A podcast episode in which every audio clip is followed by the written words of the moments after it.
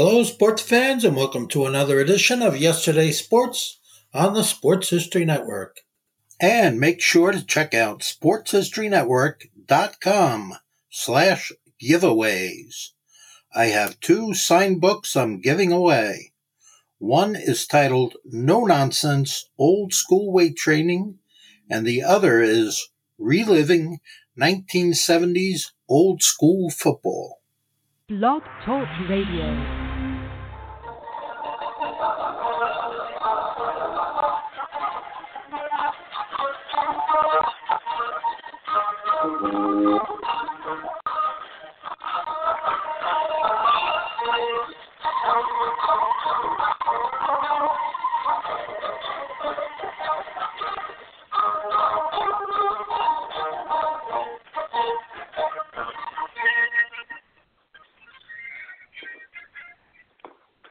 Tonight we will go back in time to seasons past, when 22 men graced the rugged fields of yesterday, fighting for one more first down, one more yard gain, one final score which would bring victory after 60 minutes of battle on the gridiron. Tonight we'll explore the world of Gridiron Greats. Welcome to Gridiron Greats Football History and its Memorabilia on the Gridiron Greats Publishing and Broadcasting Network, in conjunction with Swick Enterprises. We're live from the Wallingford, Connecticut home of Gridiron Greats Magazine, and I'm Bob Swick, publisher and editor of Gridiron Greats Magazine. I'll be your host for the show. Gridiron Greats Magazine is the only publication in America which focuses upon the history and memorabilia of the North American football game since its inception in 1869. We cover 140-plus years of football history and memorabilia, and you can find us on the web at www.gridirongreatsmagazine.com. We're sponsored in part by MSB Sports Cards. Check out their website at msbsportscards.com. And also by BST Auctions. Check out their website on their upcoming auctions for bstauctions.com. It is at this time I'd like to introduce my co-host, who is a senior contributing writer to Gridiron Greats Magazine, a football memorabilia historian specializing in pre-World War II items, in particular Red Grange, and also Seattle Seahawk items, in particular Steve Largent. He hails from Portland, Oregon, Mr. Joe Squires. Joe, welcome to the show. Great to be here, Captain, as always, sir. And I'd like to express, before we get started, to all our military men and women, veterans past and present, who have served today's Armed Forces Day. I'd like to wish everyone a very happy and peaceful Armed Forces Day, and thank you and all our veterans and current members of the military who are serving for their service to our country. Well said, Bob. You and I talked briefly about some unopened material that has gone to auction. Can you give our audience a little feedback and background on it? Well, I used to be a big unopened guy, but a couple years ago I kind of changed focus on how I collect, just like all of us are privy to do. But Mile High Up and Coming has a large cache of unopened material wax that they found that an article came out about in SCD. The showcase of this is the 48 Bowman baseball partial set, a partial box. But we're a football podcast, so we glaze over those details and move right onto the football unopened that we found. 61 Topps football nickel packs, full box. 62 Topps, one of the hardest sets out there, the black bordered beauties, partial box, 20 out of 24. 62 Fleer and 61 Fleer football. They don't say what series. Obviously, if this is first series, it'd be kind of a windfall. That's very, very rare. Second series is pretty common, but a lot of unopened being found out there, and not just football, but baseball. And also in that mix was a 61 Fleer basketball. I mean, you know, like I said, we're football, but you know, you can't be a collector and not have paid attention to 61 Fleer basketball set at some point, and you know, it's just amazing. We've talked about it before, just how much unopened is out there, how much more is to be found, how much is stuffed in a closet somewhere. It's amazing. These things amaze me.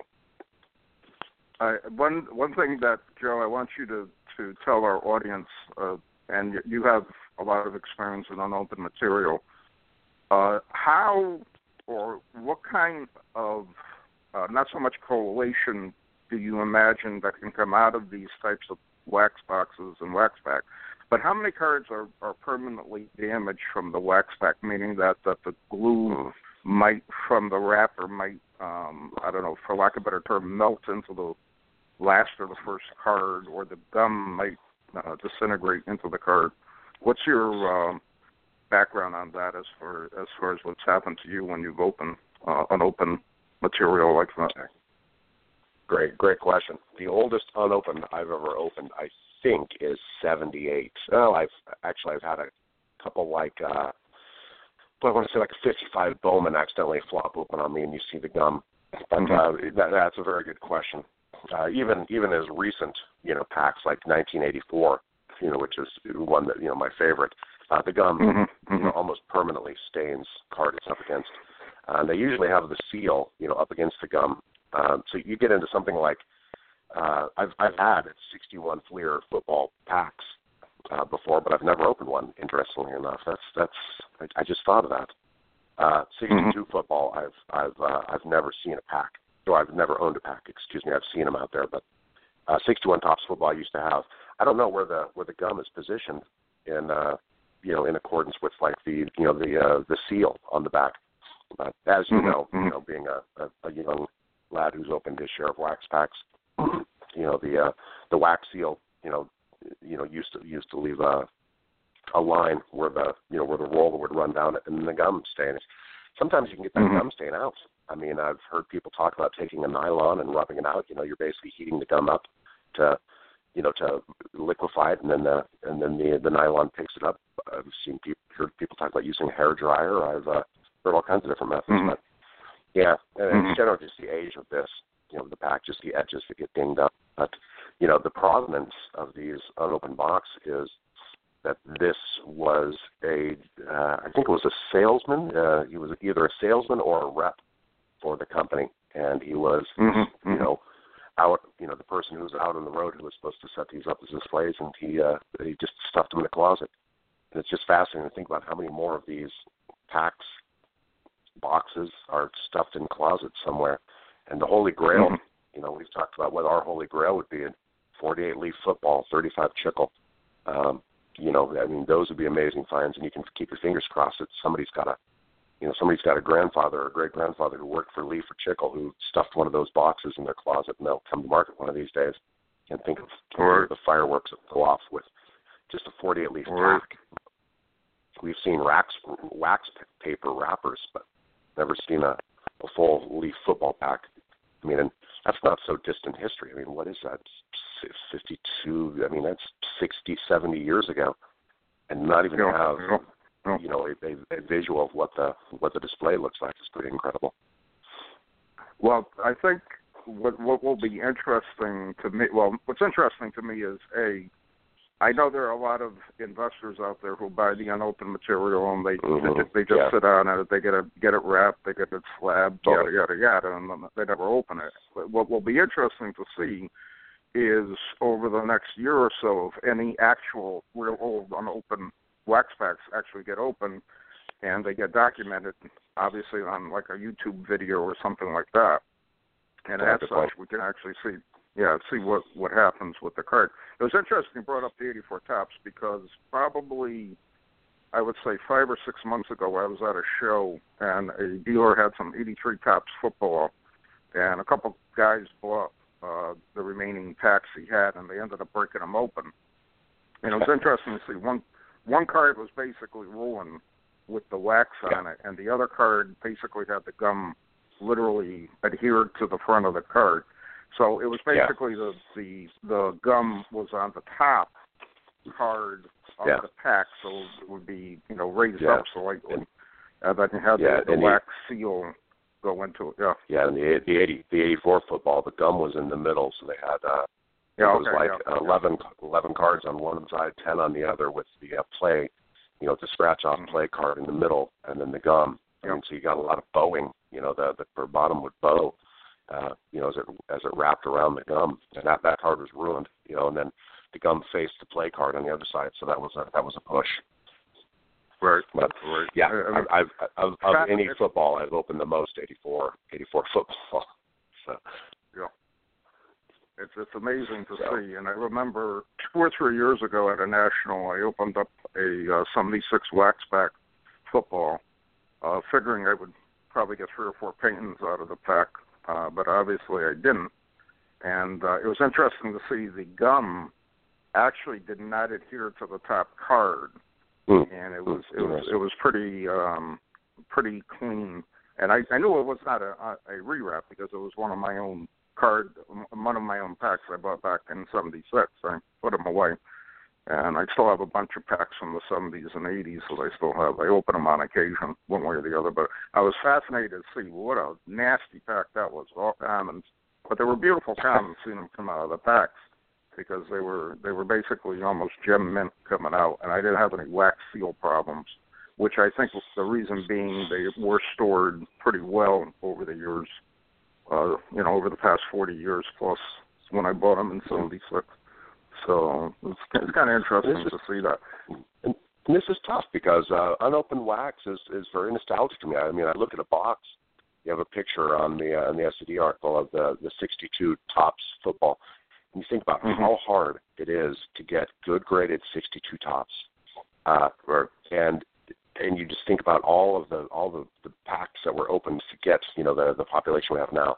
And it's incredibly nostalgic to look at that. But unless you have provenance, something like this, I mean, you know, resealers and, you know, and fake wax packs. I mean, even, you know, somebody years ago, you know, I discovered there was somebody out there making fake BBCE, you know, shrink wrap and labels. Yeah. You know, we've talked about the crooks out there being one step ahead of us. I mean, you know, so I look at packs like this, and it's kind of, I mean, I'm nostalgic on the one hand. This is exciting. This is cool. On the other hand, this is the one break or one find where you have provenance where you can be like, this is authentic versus, you know, something like this just came to market through an auction. Right. And it's interesting. I briefly looked at some of my 60s stuff over the past couple of weeks. My sets, and I did look through my 62 set, and man, I got some serious beaters in that set, and I also got some nice cards. And you know, again, because I wasn't, you know, condition prone when I bought a lot of stuff. Whatever I found, I, you know, if it was card number 100 for the set, that's where it went. Type of thing. But the 62, yeah, I know the black border. It's almost like the 85 Topps set with the, you know, similar black border. And a similar problem, you know, 30-some or 20-some-odd years later, printing, that, you know, they couldn't get the black borders consistent one way or the other. So it's really amazing. You think about the cards in this 62 set, I mean, you know, yeah, it's pretty incredible. There's just it's one of the more difficult sets out there. Like I started down that path once and then gave up just because it was, just a PSA 7 or PSA 8 card. Was tough. Mm-hmm. That was back in my PSA days when I was a collector, you know, a set collector. Yeah, that's to me a set. To me, it's a shame that they're slab number one, especially the 62s. I think they're more meant to be enjoyed, you know, raw sheets and just the years of exposure. The years of exposure to you, Bob. I'm starting to drift to be your way, where more and more of my set, my collection is raw or, you know, in plastic top holders, I can pull them out and hold them as, you know, God intended. Yeah, I mean, seriously, I was talking to a longtime collector the other afternoon on the phone, and he was saying, he's kind of like me, but he's a lot older than me. He just said, I just can't get into these graded cards. He's been offered numerous times, you know, people want to grade his stuff, blah, blah, blah. And he says, I just can't do it. He says, maybe when I'm dead and gone, whoever disposes of it, let him grade it. But, you know, not now. Yeah, I can't do that. Problem is, whenever anybody comes over to his house with his cards, he tells them to get off his damn porch. Yeah. I mean, it's just unbelievable. Well, yeah, we talk about unopened material. I distinctly remember 1965 Topps, first cards I ever opened as a kid. And I distinctly remember, you know, thinking about it, that there's the magic rub-off emblem in the 65 wax pack, and I mistakenly put a lot of those on notebooks and stuff as I was growing up, and I played with them. But the 65 Topps on open had the bubblegum on the top card, and the bottom was the magic rub-off. And so when you opened up the pack, you got the rub-off, and then you had to take all your cards out, and then your gum was either sticking to the top of the pack or to the top card. And then I obviously would chew my gum right then and there, have a good wad in my jaw, and then study my cards afterwards. And it was pretty neat to think about, you know, going back to 1965. Again, if we said it once, we said it 100 times. The hobbies evolved. It was really wasn't a hobby at one time. Now it's a multi-million-dollar business, yada yada yada. But at the same time, you know, for purists like myself, 2016 football season was pretty bittersweet because there was no top space cards available. Everything was Panini, and there are 5,000 different brands, or how many ever they had, that they printed. And it just didn't feel the same to me, not opening up any Topps football for the year. But I have very, very pleasant memories, to say the least, for the 65 set, opening them up. And the 65 Phillies, which hold the dear spot in my heart, all the Philly sets. I still remember, too, one of the smaller places I used to buy cards, which my mother never liked me going, was an old couple that ran a like a soda and candy shop in Branford, Connecticut, and then you would walk in and automatically you would be deemed that you were stealing from them, type of thing. Even if you placed your order right in front of them, gave them your change, type of thing. Anyways, I remember he had a handful of packs of 64 Philly when I went in there, and he didn't know what they were. He just said they were older cards. So I remember buying 2 packs at one time of them. Those were my first 64 Phillies. But this was very late in the 65 season. But he had, I still remember seeing him on the display. He had all his candy and all the little wax boxes together and all that. It was pretty interesting. For our guest, Bob and I had 2 topics we wanted to discuss today. And Bob perfectly segued over in our second topic. Our first section was the unopened, coming up for sale here pretty quick. And then we wanted to discuss a young, mustachioed, Bob Swick as a child, buying 65 Topps. We wanted to start taking, stats and discussing them in depth. 65 Topps being the captain's, first and favorite set is what we decided to start into. And the captain perfectly segued from wax into 65 wax and talking about that. But I love the memories. You've told the story a couple times of just, and I was just imagine a young version of you with a big bushy mustache as a 9-10-year-old child. I always imagine you always have that mustache and just walking in and plunking your nickel down and buying it. But you think about how rare 65 Topps is right now. I mean, and you think about the rarity of that. And the captain of our hobby bought 65 Topps football wax packs, opened them up, and pulled a Joe Namath at one point out of a wax pack. Yeah. And there's our history right there. I still have that Joe Namath in my collection. I won't get rid of it, but that is the card. It's not, and I graded probably VGEX because I did handle it with my greasy hands back then. I studied it left and right, and I can remember when newspapers actually reported sports the way they did. So many pictures of Namath in the paper, so I would compare those pictures to my card. And sometimes I would say, well, this card doesn't look real. I mean, he doesn't look like he looks like on TV or in the newspapers, type of thing. And it's fascinating to think about what it is, the time frame and looking at that stuff. It's amazing. That Namath is a VG to PSA, but it's a PSA 10 in your heart, Captain. And I think I mentioned I happen to have an uncut sheet, a partial uncut sheet of 65 Topps, and I'm looking at it right now. I brought it into the Portland, Oregon sound booth aka my spare bedroom in my house, where I usually do the show. And you know, this partial set is five. You know, it's five rows and 11 columns. So, I mean, it's obviously half. You know, or the lower half of a sheet. And so right there in the middle of the sheet, you know, what would be the middle of the sheet? It's the top row of my partial. Is Hollywood Joe Namath's card, and and it's in horrid shape. I mean, you know, the top's scuffed up. There's a crease down it. But at one point, you know, we've talked about how our collecting habits have changed. And you know, I used to collect wax packs and cellos, but I became afraid of resealers. And my collecting habits, you know, about 3-4 years ago really drifted to uncut sheets because you can't fake these. I mean, I'm looking at this uncut sheet and I know 100% in my mind this is real. This came off the factory floor. But here's Joe Namath staring back at me. And I have sat down to try and figure out how these things were collated or what sense they made of where they placed anybody on the sheet. And it doesn't make sense. Numerically, they're all over the board. Team-wise, they're all over the board. You know, conference-wise, they're all over the board. It's just it's interesting. You know, I'm wondering, you know, keeping in line with 65 Topps, I do have a bunch of duplicates, a lot of them from my childhood. Maybe I should just strictly collect now 65 Topps football and just keep putting sets together for my remaining time collecting.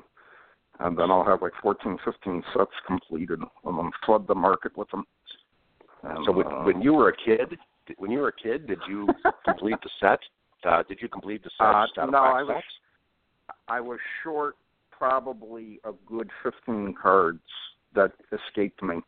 And it wasn't until the late 70s I actually found those cards. Because when I started going shows in the mid-70s, late 70s, you know how tough it was trying to find football. And 65 Topps were just nowhere to be found. And New Haven Coliseum had a couple bigger shows, and I hit upon a dealer from New York who actually had them, and I bought them for some ridiculous price. I think he charged me like 50 cents a card or whatever back then. I finished the set, but I always kept my duplicates. And I picked up duplicates along the way, too. Do you know the difference in your 65 Topps set? Do you know the difference in your 65 Topps set of the cards you pulled as a kid versus the cards you purchased later? Yeah, I can tell. I can definitely tell which was which. And I got a good handle on which 15 cards were there. I could probably dig out the notebook I wrote it down in my archives. But great memories. But our guest is here, and I want to move along. Our guest tonight is a commander of the Naval Forces Europe, 6th Fleet diplomat to the Italian Naval Commander of the United States Navy. He is an Ohio State football collector and Ohio State football historian. He's calling in from Rome, Italy, and I'd like to welcome to our show Mr. Dan Elfass. Dan, welcome to the show. Hey, guys. Thanks. I'm greatly honored, first and foremost, although I'm not calling from my spare bedroom as others are. That made me chuckle a bit because I can just envision, you know, getting, you bought too many cards one day and the old lady sends you and says, you know, you're not sleeping in here tonight. And you're like, okay, I'm fine going and sleeping with Joe Namath in the other room. That was quite funny, actually. That's my job here is to bring the comments to the show. Well, and you ran it, so go ahead. And as I mentioned earlier in the show, Dan, I'd like to wish you a happy Armed Forces Day. We appreciate your service to our country and the Navy. I'd like to start off by asking you, give us some background on how you became interested in Ohio State football. Well, growing up as a kid in Canton, Ohio, of course, you have very few choices in life, according to your father.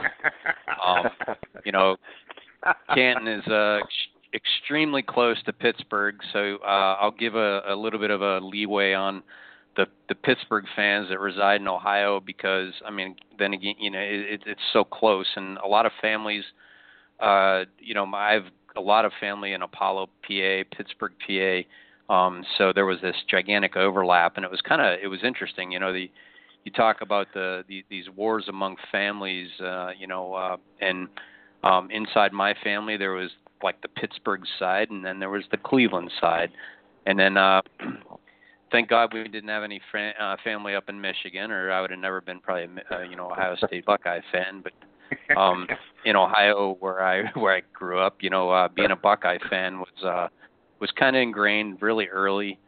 My start with Ohio State Buckeye stuff didn't really start until I was well into the Navy. As Joe, admit, when you're playing around living a life on submarines, you kind of you take on a role of I don't know. Your mind really has an opportunity to work at looking for things that get you anywhere but being on the submarine. It's yes. X number of feet long, X number of feet wide, and only so tall. There's no women there. There's no distractions. Now there are women actually, but we. Back in the day, so you could fantasize about your college, your pro ball, stuff would come across on the ticker tape, and I try not to say the word fantasize when I'm talking about my sub days. By the way, Dan. Yeah, well, but kicking back and the bunk and the berthing, fantasizing. Football cards. Yeah, exactly. But you kind of wanted you look for that escape, and through the sports ticker. I mean, back in the day, I joined in 1986, and we didn't have the technology they have today. So, yep. Radio room. I made friends quickly with the radio guys, and I would be able to go in and get the scores coming off. And it came across an old school typewriter, a teletype type of process, and you would read the score and very few details about a game, and you had to use your imagination to kind of understand totally. What happened. I love that. When I was a young kid, I discovered a 1927 Ohio State Michigan ticket. In fact, that was I was early. Close to 10 years old maybe, and I held that ticket. I kept it, and I used to take it on submarine patrols. It kind of became a good luck piece or a reminder of home. Yeah. Right on. And it was small enough on a submarine because those of you that never been on a submarine, the space that you have, personal space, is extremely limited. So were that you ticket an was about as. Were you an officer when you were on a submarine? No, I forget. I think you were. Okay.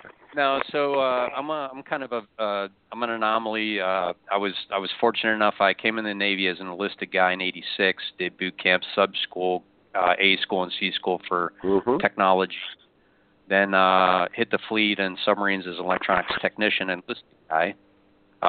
Ultimately, I made Chief Petty Officer after 3 submarine tours and a submarine tender tour, and I had put in a officer commissioning program package for what's called limited duty officer. Limited duty officers and chief warrant officers are technical type officers, and the type of technical officer I was picked up under is a electronics specific, which also embraces, of course, information systems, security management, all your automated data processing, and all of that stuff. Ironically, I quickly went from submarines to my first surface ship as an officer. And Joe, you'll appreciate this. This is before internet, so I'm on my submarine on my last patrol on USS Nevada as a chief petty officer. Going to commission in a few months, and I know I'm going to the USS Taylor. It's a frigate. I have no idea what a frigate looks like. So I'm in Jane's fighting ships, looking at different ships, and I'm trying to study what USS Taylor is as a frigate, and that's how I learned about my first ship. Needless to say, when I showed up that day on the pier, I was quite alarmed how small it was, but it was a fantastic thing. And I was 1999 when I commissioned as an officer, and now I'm like I said, I've been blessed. Now I'm a commander, so it's kind of two careers. Somebody was asking me the other day about the room on a sub. It's like, you have to be claustrophobic, and I'm like, I was on the Georgia, the USS Georgia, based out of Bangor up here. Yeah. And I'm like, they're actually pretty roomy. They're 300 feet long. Yep. They're probably 100 feet wide. 60 feet. I mean, hey, I was on Georgia too. Were you and I bunkmates at one time? No, I'm kidding. I was on Georgia also. and like, it's actually pretty roomy. There's an old submarine here, the blue. I forget the name of it, but it's docked at it's docked here in Portland. It's an old sub, and its claim to fame is it was a sub that did the emergency blow in the Hunt for Red October, and then right after that, it was commissioned. It was decommissioned, and it sits here. And it's an old diesel sub, and people are like, when they think of subs, they think of that. I'm like, no, that makes me claustrophobic. And our boomers are the ballistic missile submarines. For those that don't know, those are your, we have SSBNs, which are ballistic missile submarines, and then you have SSGNs like Georgia, Florida. They've been converted to Tomahawk delivery and Navy SEAL delivery. But, we've got all the fast attack boats today. They're all relatively good size. A lot of heroes over the years in submarine force, and I'm not taking away anything from my surface brethren because I'm also a surface guy. But, you go back to the diesel days of the 1940s. We lost 52 submarines in the Second War, and 3 in the Atlantic and 49 in the Pacific. So, wow, I didn't know that. Anyway, wow. Yeah. I actually thought it would have been more, just with prolific. Anyways, wow, that's incredible. Well, it is the eve of Memorial Day and Armed Forces Day, so I love the little tangents like that. I'm not sure if anybody knew. I mean, I was in the Navy. I was a machinist mate, Dan. I think we both went to New Power School, the same spot in Orlando. Yeah. You're a nuke guy. So no wonder why you keep such great notes, because you're a nuke and I'm a coner, so I'm one of the forward ET guys. Got it. That's how you guys are able to keep all your collections so perfectly square. So if anybody knows, a nuclear power guy versus a coner, which is a forward person, that's almost as bad as the war between Ohio State and Michigan, or Cleveland and Pittsburgh. I got along with everybody. We're all on the same team. I got along with everybody, if you can imagine that.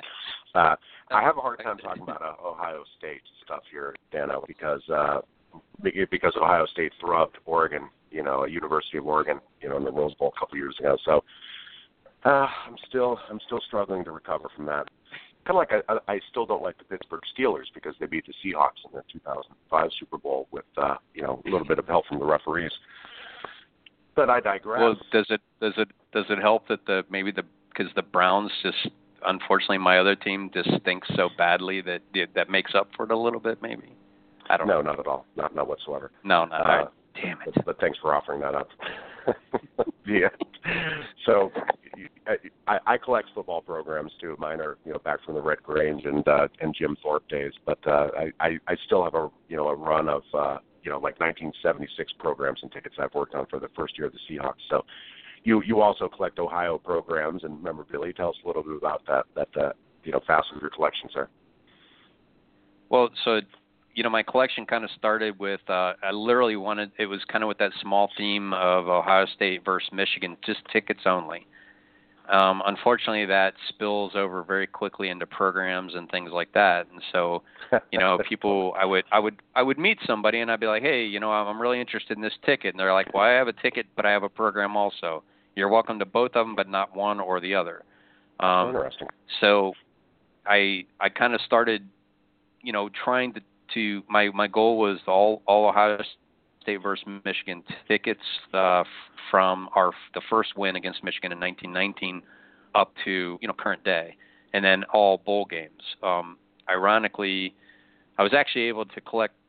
I think I'm missing like one. But then the bowl games, I was actually the Rose Bowl that we played in the early 20s. That thing's eluded me.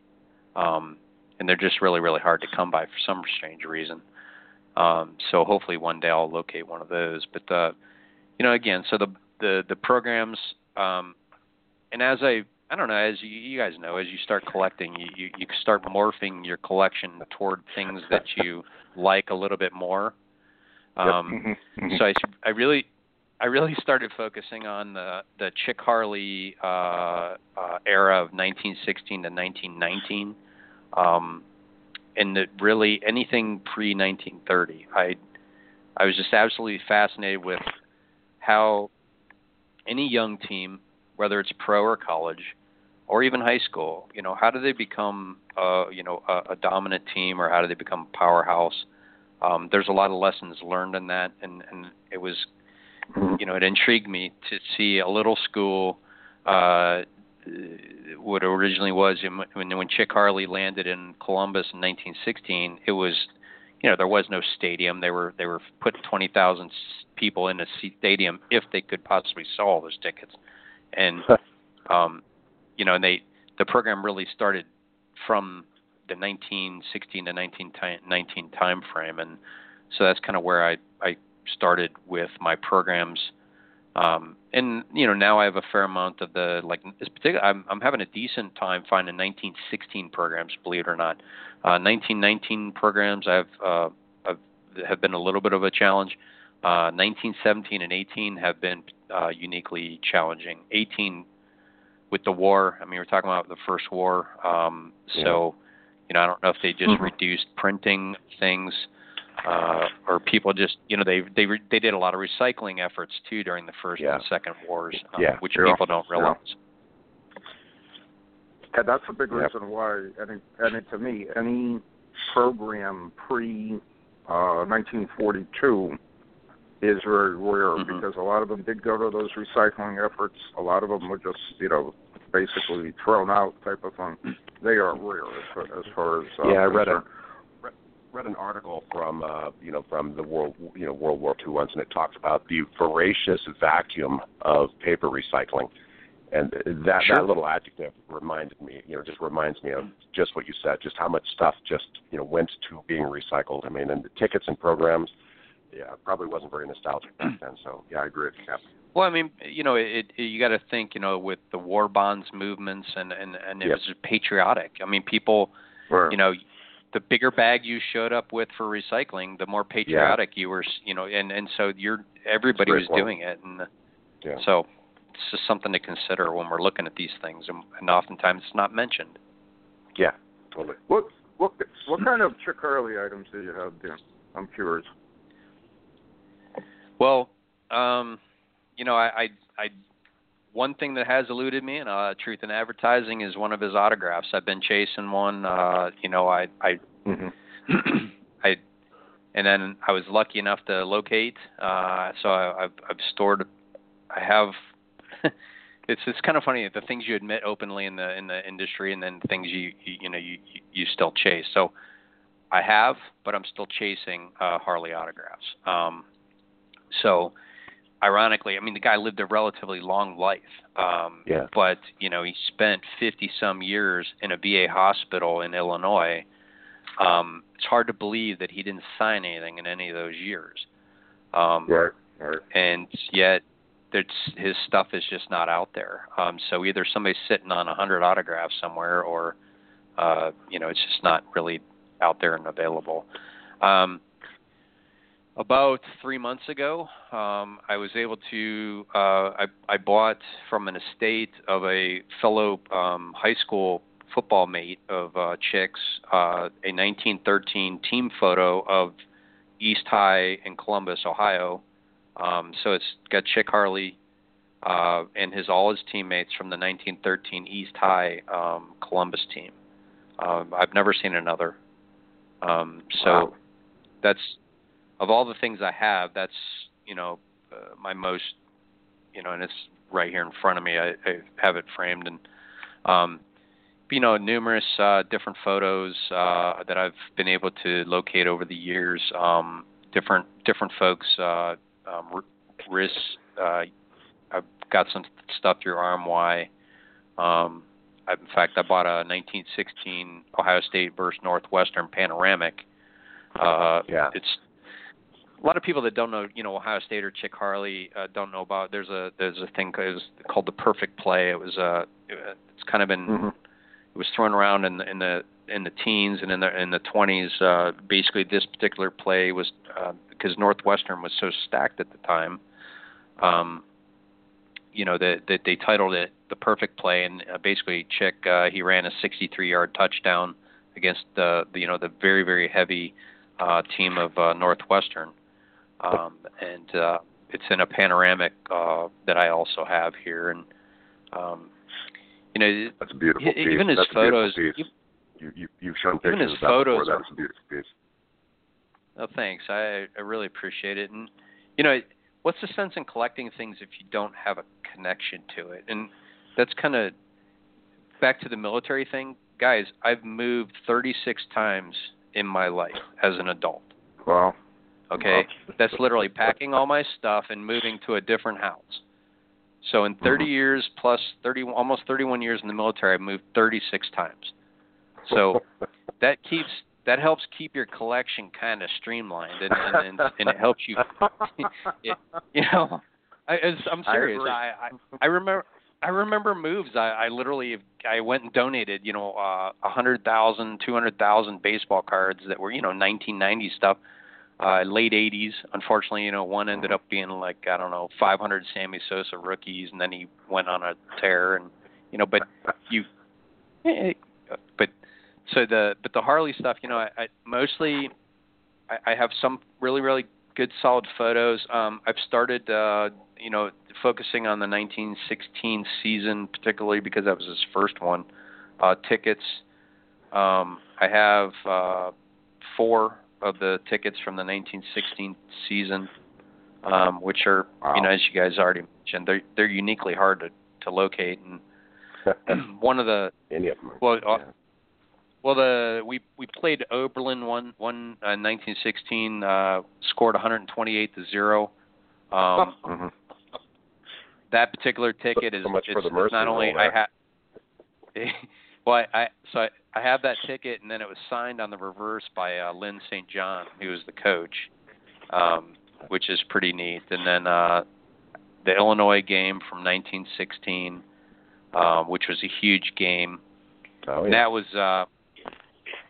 so the field was super muddy. It was a low-scoring game. It was something like, I think it was 7-6 was the final. And the Ohio State scored late in the game, and the field was so muddy that apparently Chic Harley requested a new shoe, a replacement shoe. So he called over. The kid just calmly walks over, puts this new shoe on, goes out in the middle of the field, kicks a damn extra point, and wins the game. And it was... it's kind of one of those. You have people in the heat of fire. I've been shot at. And you have some people that just bring their game, and then everybody else is panicking. And that's kind of why I associate with this little 5'7" guy, because I'm gigantic, tall guy at 5'6", and and a guy like Chick Harley, you kind of look at what he did and so I don't know. I just kind of connected to him. That quiet leadership is incredible. I like it. Well, it's just reminded me of the captain. Yeah, it's just fascinating. So, well, you mentioned you moved quite a bit, Dan. I mean, so you whittled your collection down. We always like to ask people what the top 5 items in their collection are. I think we've heard about a couple of them, but what do you consider to be the top 5 items? I still have the 1927 ticket that I've been carting around all these years that has been on every deployment, every patrol. So that's literally right here at my desk. That's very cool. One of the things that is a 1916, so it's Ohio State versus Wisconsin ticket and program. A lot of people, they kind of call that Harley's, that was the game where he had his breakout game, where he kind of could grab the national attention even at a young age. This kid was coveted by Michigan, Notre Dame, other major universities wanted him, and he went to this small school, Ohio State, for some reason. And, so that's one major thing. And I already mentioned the Ohio State, the Oberlin college ticket with Lynn St. John on the back. Also, I have an Illinois ticket from 1916 season as well, and then I already mentioned the 1913, the East High photo from his junior year. And the thing is too is I haven't been insanely stupid either about the things I collect, because I have storage units in the States still loaded with baseball and football cards, I must admit. Oh, very cool. Wow. So I have, you know, I have, you know, safe deposit boxes, of course, things like that. Because when I was a little kid, maybe that's why I connect with Harley. When I was a little kid, and you know, growing up in this, I was born in '67, so growing up in the '70s and '80s, I didn't identify with anybody in that era. I would go to baseball card shows, and I'm walking around buying 1950s Brooklyn Dodger cards for no reason. Nice.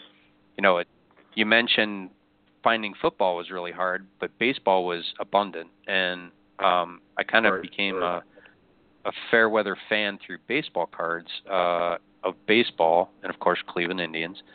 And I started collecting. You know, I fell in love with the idea of the Brooklyn Dodgers, the New York Giants, the New York Yankees, the Cleveland Indians, just these teams from the 50s that I never saw play, but there were all these stories. Do you guys remember card shows in the 70s? The guys that were sitting at the tables, they're talking about these stuff. You know, they're like, remember when Mickey Mantle and, you know, Roger Maris in 1961, and they hit the, you know, and it, I felt as a child of two divorced parents a connection through these collectors, and I just fell in love with the idea or the romance of 1950s baseball and football.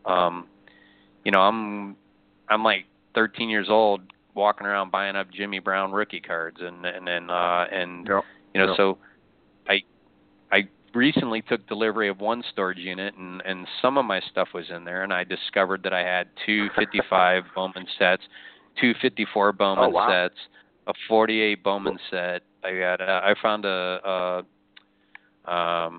Christ, I don't remember now. Some Chickles from 35. Oh, you're collecting those, you know, way back. Wow, that's incredible. Yeah, wow. So I just kind of, I don't know, I had a connection with that stuff, and I, some of the first baseball cards I bought were T206, or not T206, 1952 Bowman. I found them in a flea market that my grandparents, we went to, and I still have those things. They're still in the same plastic bag that they were in when I bought them. It was funny. You were talking about the 1965 set that you still know the original ones, and you still know the 15 that you bought afterward. Mm-hmm. You know, I still have the 54 Bowman and Topps that I bought from my neighbor. Baseball that his dad and mom, they didn't want them, and he traded me an old bike that I had for some 54 Bowman and Topps. He was happy, and I was happy. You know, it's those early memories buying that kind of stuff, and you just remember where you were, and you remember what took place. You remember the transaction. You remember it was a show or whatever it was, or you traded the bicycle with the neighbor, so on and so forth. You know, those are all things that really stick in your mind. And you know, I'm going to be 59 this year. I still remember stuff when I was 7 years old like it was yesterday. With a lot of these, but see, that's why we collect, though. I think, you know, because it, you know, all of us, you know, can go back and we can reflect on life and say, "Geez, I've had some really hard times." But then you look at a baseball card or a football card, or there's something about your collection that it takes you to a time when you remember when things were much more simple. You know, you know, I shared the story about I was in Sicily and came across an antique market, and there was like 1,000 1958 and 59 Topps baseball cards there, all in fantastic condition. And I, you know, next to a World War II stretcher of all things, you know, an Italian World War II stretcher, and I'm sitting there, and my wife's looking at me like, "What the hell are you doing? You're shelling out this money for? What are you buying these things for?" And I was like, "You have no idea." And I love that. I didn't get. I collected just basic stuff up until, you know. But I can remember, you know, 78, 79 football, 80, and at some point, you know, some kid on my school bus had a O.J. Simpson. And I remember I tried to trade probably like 30 cards, but I wanted that O.J. card. You know, he was still playing at the time. Yeah, and you know, it's interesting. I can remember being on that lunch or on that bus, kept all of my cards, you know, rubber banded together in my lunch pail. You know, it's, yeah, you're right. It is a simpler time. That's probably the problem with the majority of the stuff I have in storage is because it's all in probably rubber bands. And, I mean, it's been there for – I haven't seen some of the stuff in 20-plus years, guys. Wow. Wow. Do you have any memorable collecting experiences you want to share with our listeners? You discussed several already, but I don't know if there's one that really sticks out over the years. I got to be honest. I mean, honestly, collecting, we all have great stories, but I can this story is probably collecting actually. You know, when you look at your credit score and you look at you're like, how did I survive those lean years? I know some folks have had to sell.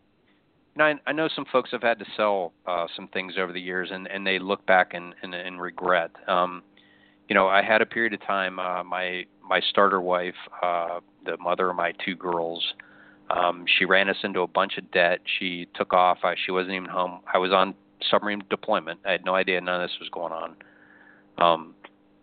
I came home as a young E5 petty officer, second class, looking at about $10,000 in debt.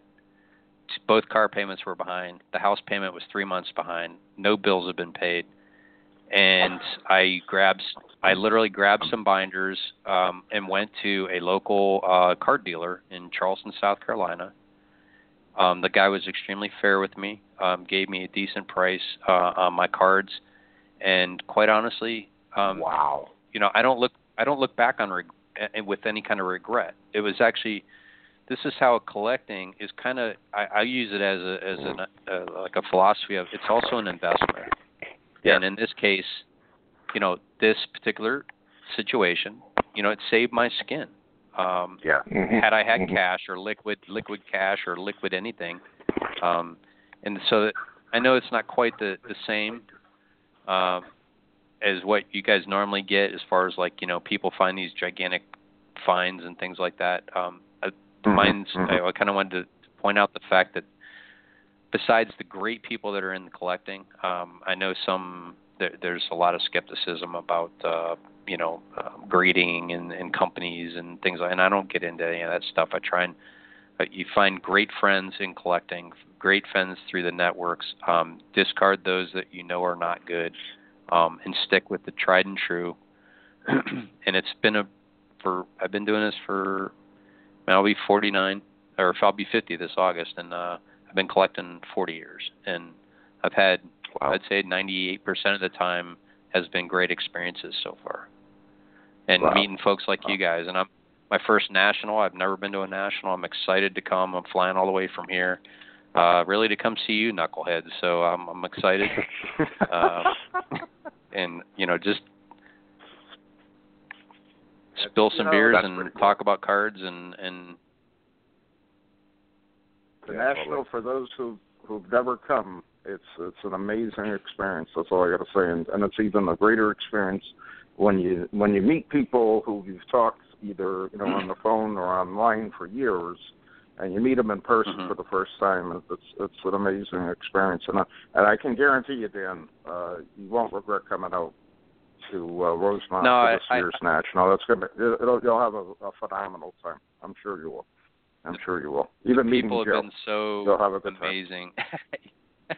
Oh, so Joe's going to be there? You sure? I'm working on it. I'm working on it. My wife's mom is having some health issues that we're trying to work through. So. I told Joe he has to show up at least one day there. I don't care if he gets off the airplane and then picks up a red eye that night. He's got to come. Well, we're almost out of time. I got to ask you. I have one more quick question. I'm sorry, Bob. Chick Harley was. I had to Google this. You know, a couple days ago before you came on, but. Chick Harley, I noted, and you touched on too, was you know put in a VA hospital where he spent most of his life. And I know he was diagnosed with a schizophrenia or something like that. Schizophrenia. Yeah. And then, honestly, guys, I think he showed every symptom of what we now call CTI. You know, you know, if you go back and look at his timeline of how this absolute rock star in high school, normal kid in college, you look at his face and pictures, it's almost like if you look at him from 1916 to 1919, and then he went to the Bears, ironically, in 21. He was there briefly. He was a part owner in the Bears, him and his brother. And he was already showing major signs of dementia.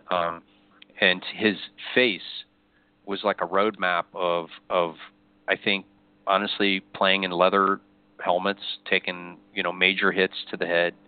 Also in 18, he was in an aircraft incident as a pilot training for World War One, and you know it's just hard to say. So he spent, you know, from like age 24 to age 74 when he passed away. He spent 50 years in a VA hospital. Yeah, wow, 54 years. And just incredible. He escaped one or two times out of Danville. He would like ditch the place and then show up somewhere, and then they'd return him. So that happened a couple times, but other than that, he was inside the hospital the whole time. Wow, that's hard. What a sad story. Well, Dan, I thank you so much for being on the show today. I appreciate it, and we will break bread when we see you in Chicago. I look forward to meeting you in person. Thank you. Yep. And we'll be talking. I appreciate it, guys. Yeah, thank you, and I owe you an email back about your Brown inquiry that you sent me an email to. Sorry about that. I'm a little distracted lately.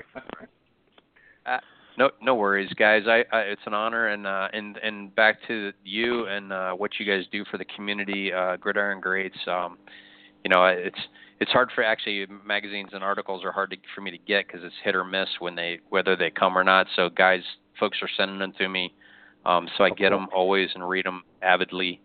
But what you guys do back for the community, and then and the community at large has been fantastic and very supportive of each other. I mean, I see on the different forums that are out there, and it's just unbelievable how the community comes together. So I look forward to meeting you guys.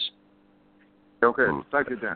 Very well said, Dan. Thank you, and have a good night. I know it's I had to look it up again, but I know it's 6:00 there, almost 7:00. So go grab some dinner. Thanks. Sure. You guys have a good one. See you, buddy. Thanks.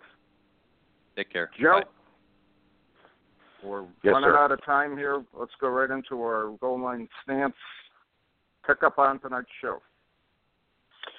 It gave me goosebumps. I've known Dan a long time and never spoken to him because of the time difference. But that was great to hear him and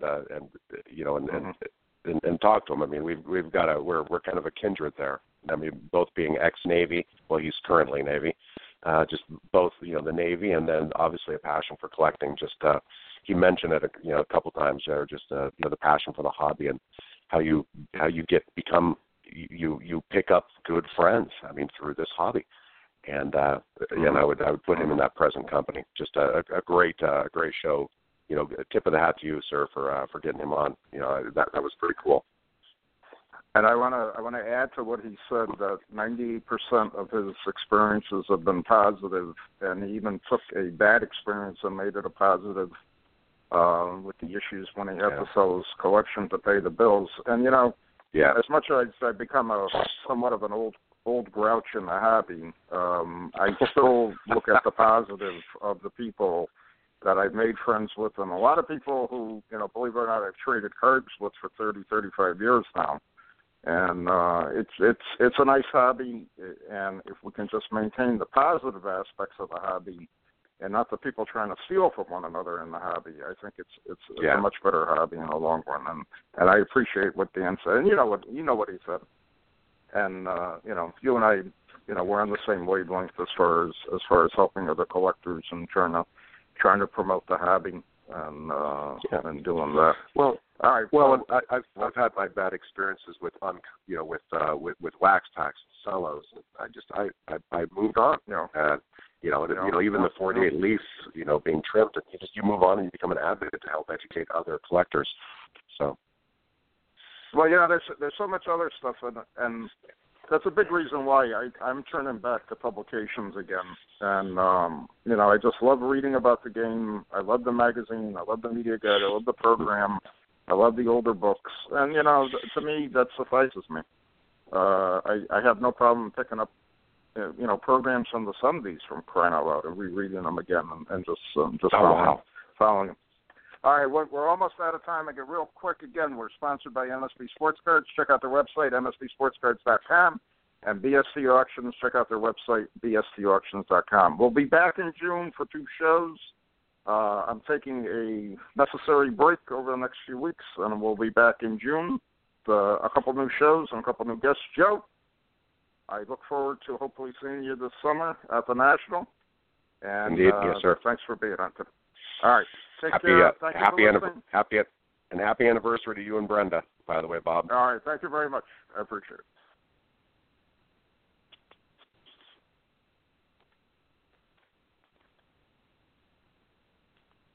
Hey there, Sports History fan. This is Arnie Chapman, a.k.a. the Football History Dude, and I wanted to thank you for stopping by to listen to another episode here on the Sports History Network. Our podcasters are passionate about uncovering and sharing sports stories from yesteryear. And if you didn't know it already, we have over 30 shows across the network covering all sorts of sports history topics. In fact, here's a glimpse into one of our awesome podcasts here on the network. Do you wish you knew more about the 100 seasons of the NFL? You're in luck because you found the Football History Dude podcast, where each episode is a journey back in time to learn about the rich history of the NFL. From the founding of the league in an auto showroom, all the way to what it is today, America's favorite sport and a behemoth of an industry. My name is Arnie Chapman. Football is my passion, and I want you to come along with me each week to explore the yesteryear of the gridiron. So hop on board, Modellorian, and let's get this baby up to 88 miles per hour. How about that? I bet you're super hyped to go listen to that new podcast, right? Well, to learn about this show and all the other podcasts on the network, head over to sportshistorynetwork.com/podcast. Again, that's sportshistorynetwork.com/podcast. Head over there today to find your next favorite sports history podcast.